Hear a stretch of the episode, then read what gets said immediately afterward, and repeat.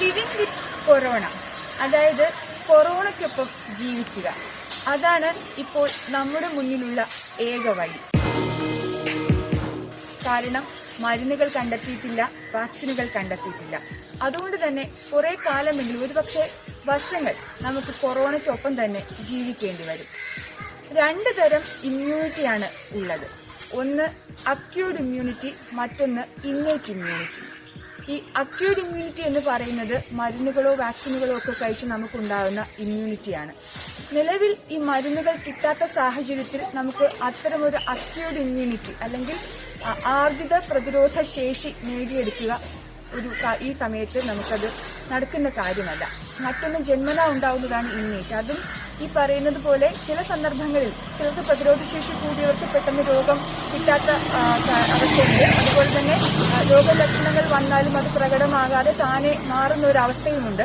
പക്ഷെ എന്നിരുന്നാൽ തന്നെയും വാക്സിനുകളടക്കം മരുന്നുകളടക്കം കണ്ടെത്താത്ത സാഹചര്യത്തിൽ നമുക്ക് ഇതുമായി ബന്ധപ്പെട്ട് കുറെ അങ്ങനെ തന്നെ ജീവിക്കേണ്ടി വരും. അതുകൊണ്ട് ഇത്തരം ആർജിത പ്രതിരോധ ശേഷി എന്നുള്ള ഒരു കാര്യം പോലും അത് നിലവിലെ സാഹചര്യത്തിൽ പോസിബിൾ അല്ല. അല്ലെങ്കിൽ അതൊരു നടക്കുന്ന കാര്യമല്ല എന്ന് തീർത്തു പറയേണ്ടി വരും. കാരണം നമുക്ക് ഞാൻ നേരത്തെ പറഞ്ഞതുപോലെ തന്നെ വാക്സിനുകളോ മരുന്നുകളോ ഒന്നും തന്നെ ഇതുവരെ കണ്ടെത്തിയിട്ടില്ല. ആ സാഹചര്യത്തിൽ നമുക്ക് നിലവിലുള്ള സാഹചര്യത്തിൽ ലിവിംഗ് വിത്ത് കൊറോണ മാത്രമാണ് നമ്മുടെ മുന്നിലുള്ള ഏക വഴി. പിന്നീട് വളരെയധികം പറഞ്ഞു കേൾക്കുന്നത് ഹേഡ് ഇമ്മ്യൂണിറ്റിയെ കുറിച്ചാണ് എന്താണ് ഹേഡ് ഇമ്മ്യൂണിറ്റി? രോഗത്തിനെതിരായി എഴുപത് ശതമാനം പേരെങ്കിലും നേടിയെടുക്കുന്ന ട്രേഡ് ഇമ്മ്യൂണിറ്റി അത് എങ്ങനെ ആർജിക്കും എന്നുള്ളതാണ് ഏറ്റവും വലിയ പ്രശ്നം. കാരണം കേരളത്തിന്റെ കാര്യം എടുത്തു കഴിഞ്ഞാൽ മൂന്നര കോടി ജനങ്ങളുണ്ട് കേരളത്തിൽ. ഇതിൽ എഴുപത് ശതമാനത്തിനെങ്കിലും രോഗം വന്നതിന് ശേഷമാകും ബാക്കിയുള്ളവർക്ക് ഈ രോഗം വന്നവർക്കടക്കം രോഗപ്രതിരോധ ശേഷി നേടിയെടുക്കാനാകുക. പക്ഷെ ആ കണക്കുകൾ തന്നെ നോക്കുമ്പോൾ പേടിപ്പെടുത്തുന്നതാണ്. മൂന്നര കോടിയിൽ എഴുപത് ശതമാനം എന്ന് പറയുമ്പോൾ ഒന്നര കോടി രണ്ടു കോടിക്ക് അടുത്ത ആൾക്കാർക്ക് രോഗം വരണം.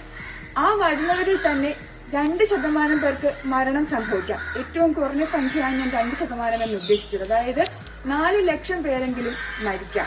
അതിനുശേഷം നമുക്ക് നേടിയെടുക്കാനാകുന്നതാണ് ഈ ഹെയ്ഡ് ഇമ്മ്യൂണിറ്റി എന്ന് പറയുന്നത്. നാല് ലക്ഷം പേര് മരണത്തിന് വിട്ടുകൊടുത്തുകൊണ്ട് നമ്മൾ ഇത്തരം ഒരു അവസ്ഥയിലേക്ക് പോകണം. അതായത് നമുക്ക് എല്ലാവരെയും പുറത്തേക്ക് ഇറക്കുക അവർക്ക് രോഗം വരട്ടെ എന്ന് കരുതുക അതിനുശേഷം ആ രോഗത്തിൽ നിന്നും പ്രതിരോധ ശേഷി നേടുക. അതൊരിക്കലും പ്രായോഗികമായ കാര്യമല്ല. വിദഗ്ധർ ഒരാൾ പോലും അത് സമ്മതിക്കുന്ന കാര്യവുമല്ല. കാരണം അത് കേരളത്തെ എന്നല്ല മറ്റുള്ള സ്ഥ- സ്ഥലങ്ങളെ സംബന്ധിച്ചിടത്തോളം ഒരിക്കലും നടക്കാത്ത കാര്യമാണ്. ഉദാഹരണം പറയുകയാണെങ്കിൽ അമേരിക്കയും ബ്രിട്ടനും ഒക്കെ പരീക്ഷിച്ച് പരാജയപ്പെട്ടതാണ്. കാരണം അവിടെയൊക്കെ മരണം പതിനായിരത്തിന് മേലായപ്പോഴാണ് കൃത്യമായ ലോക്ക്ഡൌണും കാര്യങ്ങളും ഒക്കെ കൊണ്ടുവന്ന് നിയന്ത്രണം തുടങ്ങിയത്. അതുകൊണ്ട് തന്നെ ഈ ഹേഡ് ഇമ്മ്യൂണിറ്റി എന്നതിനെ കുറിച്ച് നമുക്ക് തൽക്കാലം ആലോചിക്കാനേ കഴിയില്ല. പകരം അക്യൂട്ട് ഇമ്മ്യൂണിറ്റി ഇപ്പോൾ ഏതെങ്കിലും തരത്തിലുള്ള വാക്സിനുകളൊക്കെ കൊണ്ടുവന്ന് നമുക്ക് ഈ പ്രതിരോധ ശേഷി നേടിയെടുക്കാം എന്ന് പറഞ്ഞാലും ഒരു പ്രശ്നമുണ്ട്. അതായത് എഴുപത് ശതമാനം പേരെ വാക്സിനേറ്റ് ചെയ്യണം. അപ്പോൾ ബാക്കി മുപ്പത് പേർക്ക് സ്വാഭാവികമായ പ്രതിരോധ ശേഷി കിട്ടുമെന്നുള്ളതാണ് അതിന്റെ ഒരു കൺസെപ്റ്റ് പക്ഷെ അങ്ങനെ ആയാൽ പോലും ഇപ്പൊ തിരുവനന്തപുരത്തിന്റെ കാര്യം എടുത്താൽ തിരുവനന്തപുരത്ത് ഉദാഹരണം മീസിൽസ് മീസിൽസിനെതിരെ തിരുവനന്തപുരം ജില്ലയിലെ എഴുപത് ശതമാനം അല്ലെങ്കിൽ എൺപത് ശതമാനം പേരെ നമ്മൾ വാക്സിനേറ്റ് ചെയ്യുന്നു. അവിടെ നിൽക്കുമ്പോഴൊക്കെ തിരുവനന്തപുരത്ത് നിൽക്കുമ്പോൾ മറ്റാർക്കും അസുഖം വരില്ല. ബാക്കിയുള്ള എഴുപത് ശതമാനം മുപ്പത് ശതമാനത്തിനോ ഇരുപത് ശതമാനത്തിനോ ഒന്നും അസുഖം വരില്ല. പക്ഷേ അവർ അവിടെ വിട്ട് ഈ രോഗബാധയുള്ള മറ്റൊരിടത്തേക്ക് പോയി കഴിഞ്ഞാൽ അവർക്ക് രോഗബാധ ഉണ്ടാവുകയും ചെയ്യും. അപ്പോൾ തൽക്കാലം കോവിഡിനെ സംബന്ധിച്ച് നമുക്ക് ഏതെങ്കിലും തരത്തിലുള്ള ഹെയ്ഡ് ഇമ്മ്യൂണിറ്റിയോ അതുപോലെ തന്നെ അക്യൂഡ് ഇമ്മ്യൂണിറ്റിയോ കൊണ്ടൊന്നും തന്നെ നിലവിലെ സാഹചര്യത്തിൽ നിന്ന് പോകാൻ പറ്റാത്ത അവസ്ഥയാണ്. പകരം കോവിഡിനൊപ്പം ജീവിക്കുക. കോവിഡിനെ തിരിച്ചറിഞ്ഞ് പ്രതിരോധിക്കുക. ഇത് മാത്രമാണ് നമ്മുടെ മുന്നിലുള്ള മാർഗം. അതിനായി നമ്മൾ ചെയ്യേണ്ടത് നമുക്കറിയാം ബ്രേക്ക് ദ ചെയിൻ ആ ചെയിനെ ആ ഒരു വലിയ ചങ്ങലയിലെ കണ്ണികളെ മുറിക്കുക. നമ്മൾ ചെയ്യേണ്ടത് എന്തൊക്കെയാണെന്ന് വെച്ചാൽ കൃത്യമായ സാമൂഹിക അകലം പാലിക്കുക.